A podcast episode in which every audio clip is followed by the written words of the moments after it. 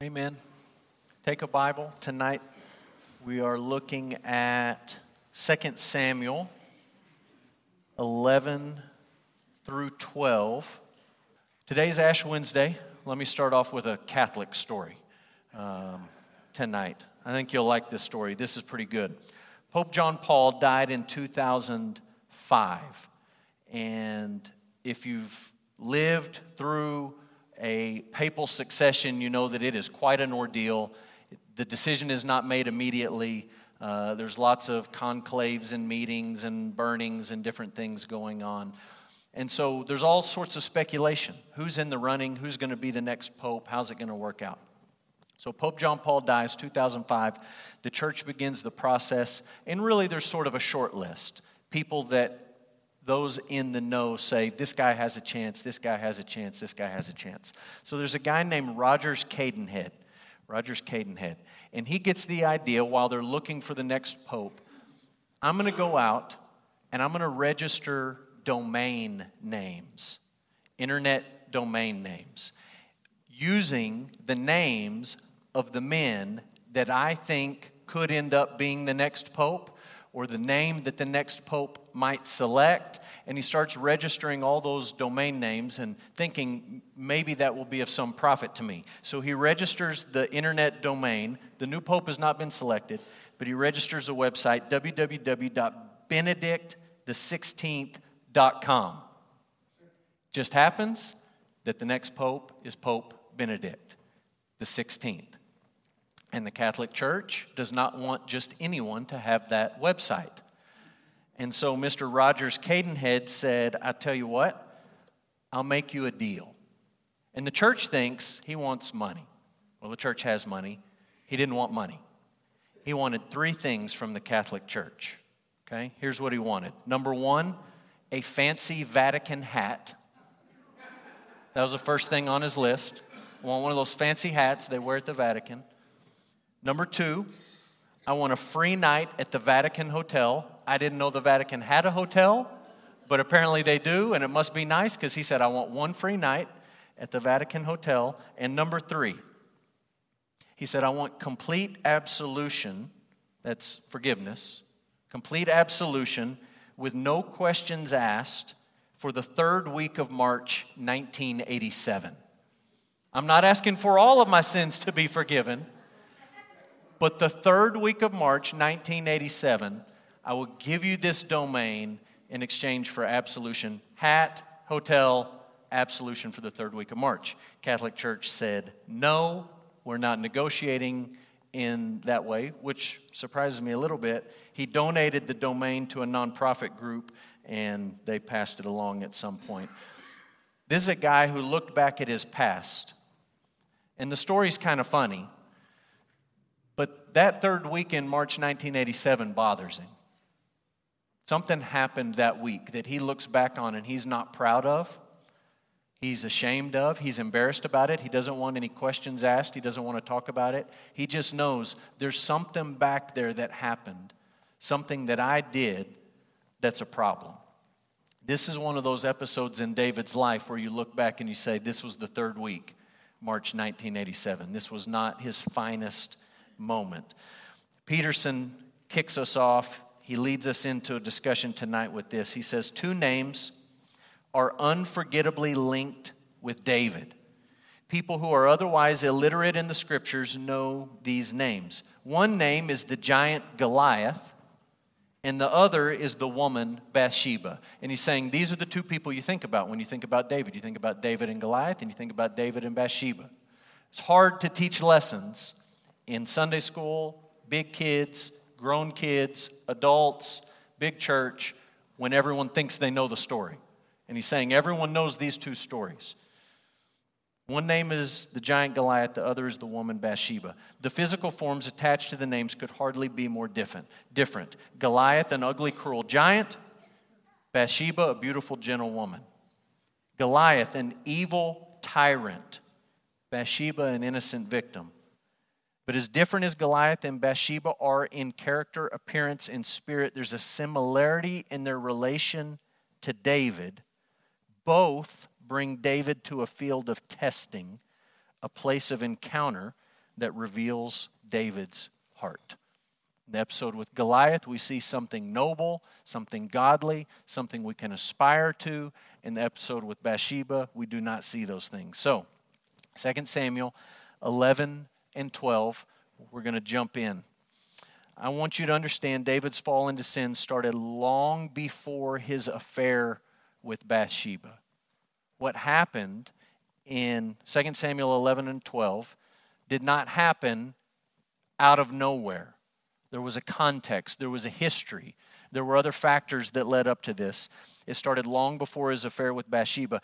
We're not going to look up the verses in this section. I just want to throw some of these ideas at you so to, you're thinking in the right direction. Number one, David was guilty of polygamy. Polygamy. And I gave you the verses. You can go back and, and read all of these breadcrumbs that connect the dots in David's family life. It starts with Michal, and then we read along, and she had stayed behind when, when David fled for his life. And at some point, he picks up Abigail as a wife. And it's a, an interesting story. Abigail's a, an amazing story, and you're not surprised that he marries this woman, even though he has a wife that he's left behind. He marries Abigail, and then just right there, he marries a second woman. And the text just kind of throws it in, and you're just sort of left scratching your head thinking, okay, the Abigail part I understand, but I'm not sure about Ahinoam. And then he moves to Hebron and he becomes the king and he starts to marry many women. And I imagine in David's mind, these were political marriages. They were forming treaties and alliances and solidifying allies and borders and all those sorts of things, but it's problematic. When he moves to Jerusalem, we read that he begins to take concubines, plural. And so at this point, you say, okay, something is not tracking right. David's read the Torah, he's read the book of Genesis. He knows that in the beginning, God created male and female, and that the two become one. And yet we read these stories, and there's Michal and Abigail and Ahinoam and the wives and the concubines, and it's all sort of piling up. It's very problematic. You can go back and look at Deuteronomy 17. Deuteronomy 17 is a warning to the kings of Israel. And Deuteronomy 17 says, Look, someday you're going to have a king. And when you have a king, he needs to watch out for three things, okay? Number one, he doesn't need to have a whole lot of horses. Number two, he doesn't need to stockpile gold. Number three, he doesn't need to marry a bunch of women. Don't collect horses and have some big, massive army. Don't stockpile gold like you're going to find security and wealth. And the king does not need to marry a bunch of women. So you're reading through the, the life of David, and David's fighting these battles as king. And there's a detail that shows up several times in the story. It talks about David slaughtering the horses, hamstringing the horses. That's not like an anti PETA thing. That's David saying, Look, I'm, I'm the king. I'm not supposed to I'm not supposed to be confident in my army to protect me and to make me safe. I'm supposed to trust God, not horses. We read later that he's getting everything ready to build a temple, and he gives an incredible amount of money away to build a temple. He doesn't hoard it and keep it for himself, and he leads the people to do the same thing. He's giving away this gold. And so the first two boxes he checks, but you read this detail about the wives and you say, something's not right here. I almost wish there was places in the Bible. At some point, a Bible editor is going to do this. They're going to put sound effects in the Bible. They're going to have little buttons. We have greeting cards. You open the greeting card and it plays a song. At some point, you're going to open to one of these verses where David's marrying all these women and it's going to go bum, bum, bum. And it's going to help you understand this is not good. This is not good. We're not actually going to have those kind of Bibles, but you get the idea. This is a, an ominous note that's sounded here. So David's guilty of polygamy. Secondly, he's guilty of idleness guilty of idleness. You see this in 2 Samuel 11, verse 1. It says, In the spring of the year, the time when the kings go out to battle, David sent Joab and his servants with him and all Israel, and they ravaged the Ammonites and besieged Rabbah, but David remained at Jerusalem. you can look at a lot of Bible commentators that look at that verse and say David is neglecting his kingly duty. He is not doing, the kings are supposed to go out in the spring, he's supposed to go out and fight. He's not doing that. Shame on David. I don't entirely agree with that. I don't think kings have to fight every battle. This was not the first time David stayed home. I gave you some verses. He'd stayed home before. Guess what? It's not the last time he stays home. He's about 50 years old. He's been the king for decades.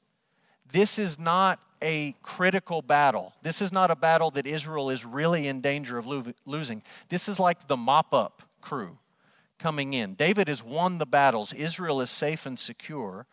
I personally, you can disagree, but I don't fault David for staying home. What I fault him for is the idleness. Right? If you're going to stay home and you're not going to go out when the kings normally go out, the question is what are you going to do while you're home? And it just appears that he's idle. He's in sort of a rut and he's not looking to fight sin. He's not looking to actively lead the people. He's just sort of coasting. Coasting is dangerous. So he's guilty of polygamy, he's guilty of idleness. Thirdly, he's guilty of lust. Guilty of lust. Look at 2 Samuel 11, verse 2. It happened late one afternoon when David arose from his couch. There's the idleness. He's walking on the roof of the king's house that he saw from the roof a woman bathing, and the woman was very beautiful.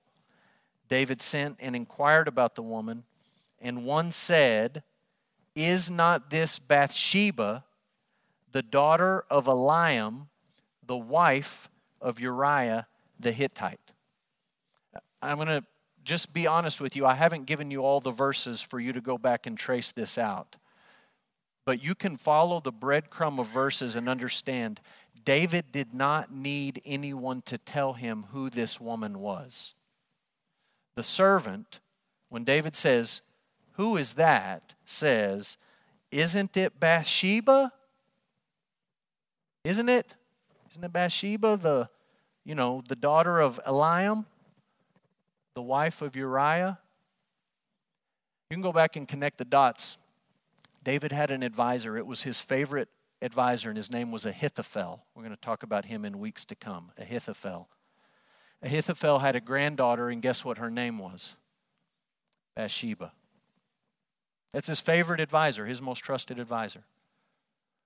Uh, one of David's mightiest men, one of his best soldiers in the army, one of his inner circle, was a man named Eliam. And Eliam had a daughter, and guess what her name was? Bathsheba. Same Bathsheba. Uriah was also in that inner circle. He was one of David's best friends, and he was married to a woman, and her name was Bathsheba. David, in this moment, is not looking for information. David, in this moment, is trying to talk himself into sin. You've done that. I've done that. David's just sort of thinking it through out loud. He sees her, he knows who she is. That's Ahithophel's granddaughter, Eliam's daughter, Uriah's wife. Who is that? And the servant, you can almost hear the tone in their voice. David, isn't it Bathsheba? Isn't it? You know, the daughter of Eliam, who's out fighting, the wife of Uriah, who's out fighting. He's not listening, he's not looking for information, he's talking himself into sin. He's entertaining thoughts that he doesn't need to be entertaining. So I want you to see there's a buildup to what we're about to read. It doesn't just happen out of nowhere. There's this issue of polygamy that's been building, there's an issue of idleness, there's an issue of lust. Moving on, David's sin with Bathsheba quickly spiraled out of control. And we're going to read a long section here, so Take your Bible, follow along. 2 Samuel 11, verse 4. So David sent, and as we read, I want you to pay attention to the word sent or send. Okay, just flag it in your mind when we see it. David sent and inquired about the woman, and one said, Is not this Bathsheba the daughter of Eliam, the wife of Uriah the Hittite? So David sent messengers and took her, and she came to him, and he lay with her. Now she had been purifying herself from her uncleanness. Then she returned to her house, and the woman conceived, and she sent and told David, I'm pregnant. So David sent word to Joab, Send me Uriah the Hittite. And Joab sent Uriah to David. When Uriah came to him, David asked how Joab was doing and how the people were doing, how the war was going. Then David said to Uriah, Go down to your house and wash your feet. Uriah went out of the king's house, and there followed him a present from the king. But Uriah slept at the door of the king's house with all the servants of his lord. He did not go down to his house. When they told David Uriah did not go down to his house, David said to Uriah, Have you not come home from a journey? Why didn't you go to your house? Uriah said to David, The ark and Israel and Judah dwell in booths, and my lord Joab and the servants of my lord are camping in the open field. Shall I then go to my house to eat and drink and lie with my wife? As you live and as your soul lives, I will not do this thing. Then David said to Uriah, Remain here today also, and tomorrow I'll send you back. So Uriah remained in Jerusalem that day and the next, and David invited him, and he ate in his presence and drank so that he made him drunk. And in the evening he went out to lie on his couch with the servants of the Lord, but he did not go down to his house. In the morning, David wrote a letter to Joab, and he sent it by the hand of Uriah. In the letter, he wrote, Set Uriah in the forefront of the hardest fighting, and then draw back from him that he may be struck down and die. And as Joab was besieging the city, he assigned Uriah to a place where he knew there were valiant men. And the men of the city came out and fought with Joab, and some of the servants of David among the people fell. Uriah the Hittite also died. Then Joab sent and told David all the news about the fighting, and he instructed the messenger When you have finished telling all the news about the fighting to the king, then if the king's anger rises and he says to you, Why did you go so near the city to fight? Did you not know that they would shoot from the wall? Who killed Abimelech, the son of Jerubbesheth? Did not a woman cast an upper millstone on him from the wall so that he died at Thebez? Why did you go so near the wall? David says that, then you shall say, Your servant Uriah the Hittite is dead also. So the messenger went and came and told David all that Joab had sent him to tell. The messenger said to David, The men gained an advantage over us and came out against us in the field, but we drove them back to the entrance of the gate. Then the archers shot at your servants from the wall. Some of the king's servants are dead, and your servant Uriah the Hittite is dead also. David said to the messenger, Thus shall you say to Joab, Do not let this matter displease you, for the sword devours now one and now another. Strengthen your attack against the city and overthrow it, and encourage him.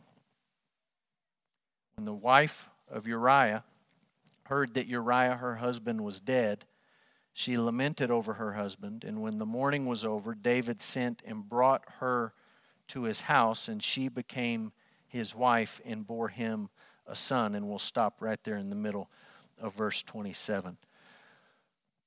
That situation gets real bad real fast for David.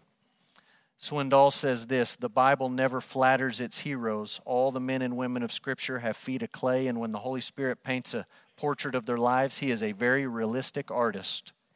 He doesn't ignore, deny, or overlook the dark side.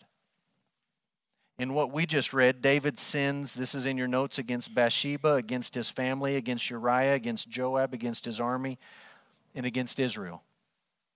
Clearly, the way he's treated Bathsheba is not noble, it's not right. In my quiet time this morning, I, I read the end of the book of Judges, and it reads like a nightmare.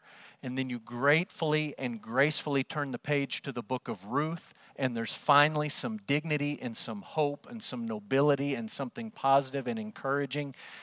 David is not living out any of those things. David is living out the end of the book of Judges in this passage. He sins against Bathsheba, he sins against Uriah. It's a haunting thought. I don't I, I've wrestled with this over the last few weeks. The hand that sat down and wrote Psalm 23. The Lord is my shepherd shall not want is the same hand that sits down and writes a note to Joab that says, You make sure this man dies. And in between the lines, saying, I have a pregnancy and an affair to cover up. Same hand. Writes both. He sends it in Uriah's hands. Joab gets wrapped up in this. Joab was a, a rotten dude. He was a tough dude. He was a mean dude. If David had just come out and told him the whole thing, he probably would have gone along with it either way, but he gets suckered into it without really knowing all the details. What about the other men who died? It wasn't just Uriah in that battle. They didn't do anything to deserve that other than being randomly, quote unquote, randomly assigned to the wrong unit on the wrong day. They lose their lives. They leave behind widows, orphans. Clearly, he's not ruling as the king. There's a lot of sin here. It spirals quickly, and there's a couple of lessons I want you to see before we move on. One lesson is you can pick your sin, but you don't get to pick the consequences of your sin. That is painfully true. And I imagine if that servant had come to David when David said, Who is that woman? And the servant would have said, David, that's Bathsheba, granddaughter of Ahithophel, daughter of Eliam, wife of Uriah, and if you do what you think you want to do, this is what's going to happen, and had laid it all out for David, I imagine David would have run so fast in the other direction you couldn't even see him. That's not how it works, is it? You can pick your sin, but you do not get to pick the consequences of your sin. I've sat with people on so many occasions and they've looked at me and they've said, if I knew this was how it was going to work out, I would have never done it in the first place. And you feel for those people. You also want to slap those people because you just want to say, that's not how it works. When God warned about the danger of sin, did you think that didn't apply to you? When the author of Proverbs talks about carrying fire next to your chest, did you think you would not be burned in that situation? You can pick your sin, you don't get to pick your consequences. Secondly, one sin never fixes a previous sin. Your mama said, Two wrongs don't make a right. And she was right. Look, it's if it's human nature to do anything, I think it's human nature to think, okay, I've done a bad thing, and I need to do one more bad thing to fix it. I've watched some movies and some TV shows in the last 10 years. that They are not trying to honor God. They are not trying to portray a biblical worldview. They are not trying to point you to Jesus. They are just imitating life. And some of these very secular shows depict very painfully what happens when you live with the mindset I just need to do one more bad thing to cover up the last bad thing I did and then I just need to do one more bad thing to cover up the last bad thing that I did, and then I just need to do one more bad thing. It never it never ends. There's no end to that. You don't get to pick the consequences of your sin, and one sin never fixes a previous sin. So there's David, there's Bathsheba, his servants are there. Uriah shows up. Joab is involved. Did you notice who we didn't read about in all of those verses? God. He doesn't show up till the end of verse 27. It says, When the mourning was over, David brought her into his house. She became his wife and bore him a son. Look how it ends. The thing that David had done displeased the Lord. Chapter 12, verse 1 And the Lord sent Nathan to David. David's sin displeased the Lord, and the Lord sent Nathan to confront David. And I just want to make a few points here. When you read that, that horrific chapter, and then it ends with the statement, What David did displeased the Lord. You look at that and you think, well, isn't that the understatement of the century? Like, that's kind of like your mom looking at you saying, I'm very disappointed in you. You know your mom still loves you. She's just trying to guilt you into feeling bad. It displeased the Lord. Look, many times in the Bible we read these stories, these long narrative sections. Take the book of Judges, for example. And the author never gives you an outside perspective on what God thinks about things, he just describes it as it really happened. And you can read the end of the book of Judges, and I mean, it's an absolute train wreck. There's not a lot of commentary that you come across that tells you what God thinks about it. But if you've read other portions of Scripture, you know God is infuriated right now. He is outraged. And so when the author of the Bible stops, especially in these Old Testament narrative sections, and stops and actually says, I just want to be clear about this, this displeased the Lord. It's not an understatement, it's an overstatement. It's the author saying, I don't want you to miss this. I'm not going to leave you to guess. I'm not just going to let you try to figure this out. I'm going to make it very plain to you. God was not happy about this. And all through that chapter, David is in control of the sending. He's sending this person, he's sending that person, he's sending Bathsheba here, he's sending Joab here, he's sending notes, and he's, he's doing all this sending. In chapter 12, a little bit tongue in cheek, picks it up and says, The Lord sent Nathan to David. Now God's going to do some sending. David's made a mess of it, sending. Now God is going to do the sending. Lucado says this the name not mentioned until the final verse of chapter 11 dominates chapter 12. David, the sender, sits while God takes control. And we're going to read this, and I'm going to make a few points, and I want you to be thinking about how Nathan shows up and how he actually confronts this sin in David's life. So, chapter 12, verse 1 Nathan came to him. He came to David, and he said, There were two men in a certain city, the one rich and the other poor. The rich man had very many flocks and herds, but the poor man had nothing but one little ewe lamb, which he had bought, and he brought it up and it grew up with him and with his children. It used to eat of his morsel and drink from his cup and lie in his arms. It was like a daughter to him. Now, there came a traveler to the rich man, and he was unwilling to take one of his own flock or herd to prepare for the guest who had come to him. But he took the poor man's lamb and prepared it for the man who had come to him. David's anger was greatly kindled against the man.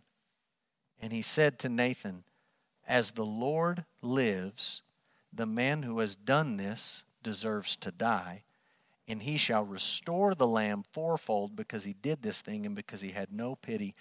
Nathan said to David, You are the man. Thus says the Lord, the God of Israel I anointed you king over Israel. I delivered you out of the hand of Saul I gave you your master's house and your master's wives into your arms, and gave you the house of Israel and of Judah. And if this were too little, I would add to you as much more.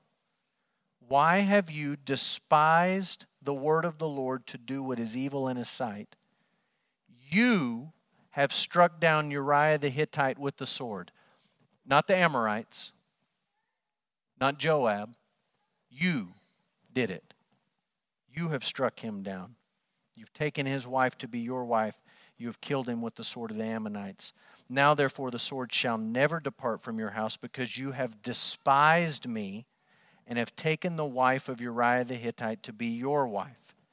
Thus says the Lord Behold, I will raise up evil against you out of your own house, and I will take your wives before your eyes and give them to your neighbor, and he shall lie with your wives in the sight of the sun. For you did it secretly but I will do this thing before all Israel and before the sun. David said to Nathan, I have sinned against the Lord. And Nathan said to David, The Lord has put away your sin. You shall not die. Just read that again, verse 13. David said to Nathan, I've sinned against the Lord. And Nathan said to David, The Lord has put away your sin. You shall not die. Nevertheless, because by this deed you have utterly scorned the Lord, the child who is born to you shall die. Then Nathan went to his house. I just want you to think about David and Nathan in this interchange here. One of the things I want you to think about is that when God sent someone to David, he didn't send a stranger, he sent somebody that David knew very, very well. Nathan was the one you remember when David said, Hey, I want to build a temple. Nathan said, Do it. And then that night, when God wanted to put the brakes on the whole thing, he talked to Nathan, not David. And Nathan was the one who went back and said, Wait a minute, wait a minute. God says we're not going to do it that way. He doesn't want you to build him a house. Instead, he's going to build you a house. And one of the great messianic prophecies in the entire Bible comes to David through Nathan. That's the guy that God sent somebody with an established relationship. Secondly, he confronts David. Nathan confronted David after God allowed him to suffer. You can go look at Psalm 32. Psalm 32 is connected to this story. And in Psalm 32, David says, When I did not confess my sin to you, my bones were wasting away. It's not a bone cancer diagnosis. That's David saying, outwardly, I got away with it. I had that woman. I got rid of her husband. She was pregnant. It, we did it so quick, no one knew the difference. A month went by, two months, three months, four months, five months, almost a whole year goes by. Nothing happens. Outwardly, he got away with it, there's no consequence. Inwardly, David looks back on that and he says, You know how I felt during that season of life? I felt like I was rotting from the inside out. My bones were wasting away. He was suffering. And God just let him suffer for a while. God knew what had happened. God could have sent Nathan immediately. He could have sent Nathan the night of, he could have sent Nathan at any point in the process. Instead, he just let David suffer with it for a while. Look, sin brings a lot of consequences externally, it also brings an internal consequence. Outwardly, doing fine. Inwardly, wasting away. You and I got to remember that when we're fighting sin in our lives. You look at it and you think, oh, if I just had it, if I could just do it, if I could just be there, all those people look like they're having so much fun. Inwardly, it rots you. God allowed him to suffer. Last, Nathan confronted David with wisdom and boldness. I mean, it's a beautiful thing that he does. It's wise and it's bold wisdom. He doesn't just rush in there and start barking things at David. He leads with a story. Everybody likes a story, so he tells a story. He doesn't pick a story that's unrelatable to David, he picks a story about sheep for the shepherd. And he picks a story about a, a poor man and a rich man, and he knows David can remember being a poor man. He can remember not being royalty. He can remember living life on the run and not having a lot. So there's wisdom in how he approaches him. There's also boldness. When he gets David into the corner where he wants him, he just looks at him and says, David, it's you. You're the man. And the things he says, I mean, they're relentless. He says to David, You despise the word of the Lord. David, you killed that man. David, the sword is not going to depart from your house. David, your wives are going to be taken. David, your child is going to die. There's wisdom in how he confronts him. There's also boldness. And I got to be honest with you, the most shocking part of the story, hands down without question. You read all these verses in chapter 11 and the first half of 12, you get to the end. The most shocking part is verse 13 and 14. You've seen the behind the scenes ugliness of it. You've seen how Nathan has come and backed him into a corner and exposed him. And then it just ends with David confessing his sin and the Lord forgiving his sin. David confessed and the Lord forgave his sin. Verse 13 David said to Nathan, I've sinned against the Lord. He'd sinned against a lot of people, right? We went through the list earlier. David's focus is now finally where it ought to be. It's not on himself, it's not on other people, but it's on God. And he just simply says, I've sinned against the Lord. In Psalm 51, the psalm he writes as a psalm of confession, he takes that statement even further. Verse 13, I've sinned against the Lord. In Psalm 51, he says, Against you and you only have I sinned. He knew all of the people he had sinned against, but he understood that the most heinous, offensive part of sin was that it's offensive to God. It's defiance of God. So he says, I've sinned against the Lord. If you look at Psalm 51 and Psalm 32, he describes his sin as transgression, he uses the word transgression, he uses the word iniquity, and he uses the word sin. Transgression, iniquity, sin. It shows up in Psalm 51. The same trio of words shows up in Psalm 32. They're both connected. Transgression is the idea that God has drawn a line in the sand, as it were, and said, Don't cross it. And you and I do what all children do when you give them a line not to cross we cross it. That's a transgression. God says, You have your wife, don't take another man's wife. David says, I'm going to walk over that line. God says, You will not commit murder. David says, I don't care what you say. You've drawn the line. I'm going to walk over that line. God says, You shall not want what belongs to your neighbor. David says, I don't care what you say. I'm walking right over that line. It's transgression. Iniquity. Iniquity is the idea that you take something good and you twist it and you pervert it and it becomes something bad. God created marriage, He created men, He created women. He had the idea that two would become one.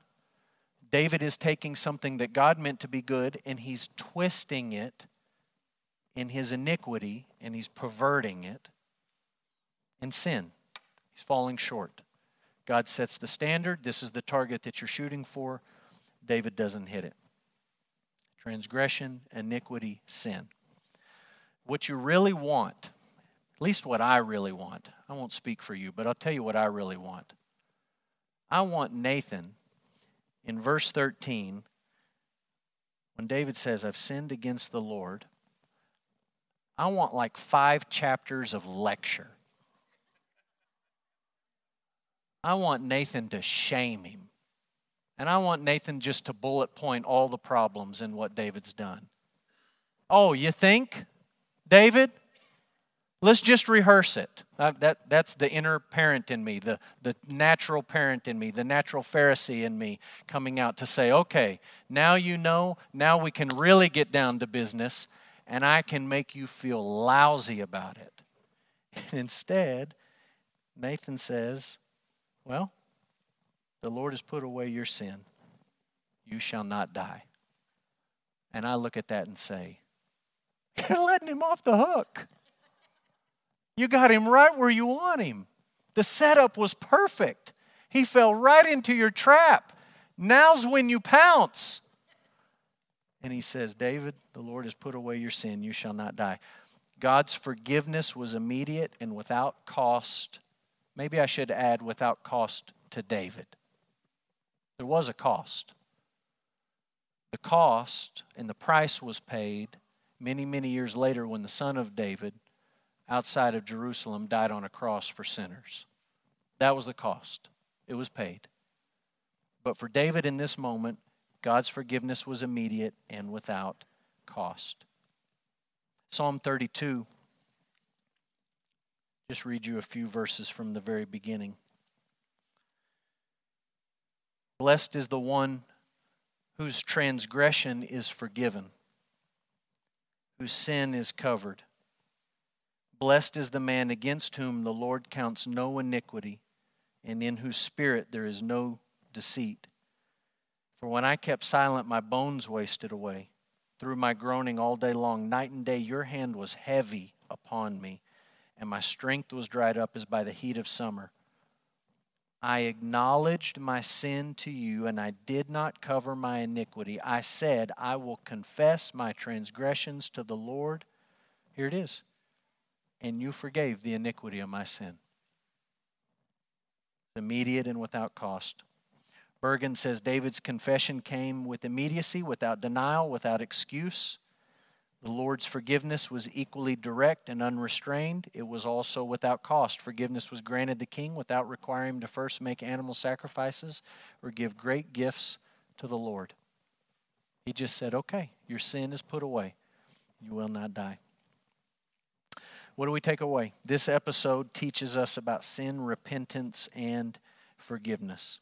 One thing I want you to see as we wrap it up is this sin is always lurking in our lives, always, always, always, and we must put it to death. Sin is always lurking in our lives, and we've got to put it to death. The Puritans used to talk about mortifying sin We use the word mortify to say, I was embarrassed. I was mortified. But the real idea behind that is, I was so embarrassed I thought I might die. The real idea behind mortification is death, is killing it, is an assault, a violent attack. And the Puritans used to talk about you have got to mortify your sin. You've got to be killing sin, John Owen said, or sin will be killing you. One of those two things will happen. It makes you think of Cain, Genesis 4. You can go back and look at it later. Cain is wrestling with his heart. He is angry. He is bitter. He's got all sorts of mess going on in his life. And the Lord looks at Cain and he says, Cain, sin is crouching at your door. It's ready to pounce. It wants to tear you limb from limb. You got to fight it, Cain. You got to kill it. It is crouching at your door, waiting. Paul, Romans 8 talks about putting sin to death in our lives. If you don't do it, you don't put sin to death, you find yourself with the hand of the Lord heavy on you, wasting away internally. You lose all control of the consequences of your sin, both in your own life and in the lives of other people who maybe had absolutely nothing to do with your sinful decision at all. You don't get to control it. When you look at this story and you think about this idea of fighting sin, the only way that you and I can walk away and respond appropriately is repentance and killing sin. Can I tell you the worst way to walk away from this lesson is to walk away like the Pharisee that Jesus described in Luke 18, who looked down at the tax collector and said, Thank you, God, that I am not like that guy. And it's so tempting for us, from our vantage point, to read 2 Samuel 11 and to say, Thank you, God, that I am not as dumb as David. What an idiot. What a fool. Don't walk away with that mindset. Paul warned the Corinthians those of you who stand need to pay heed, take heed, lest you fall. Sin is crouching at your door. You've got to put it to death. Alan Redpath says this. I don't know that I had room on your notes for it. It's a short quote. He says, The real question for all of us is Are we prepared to face sin? Not to discuss someone else's sin, but to face our own. It's easy to discuss other people's sins. It's easy to think about David and all his mess ups. It's much harder to look at our own lives and to say, What are the sins in my life that I've got to put to death. And when God exposes those sorts of things, you've got two options. You can run to God or from God. And for months, David is running from God. God's hand is heavy on him, he's wasting away spiritually.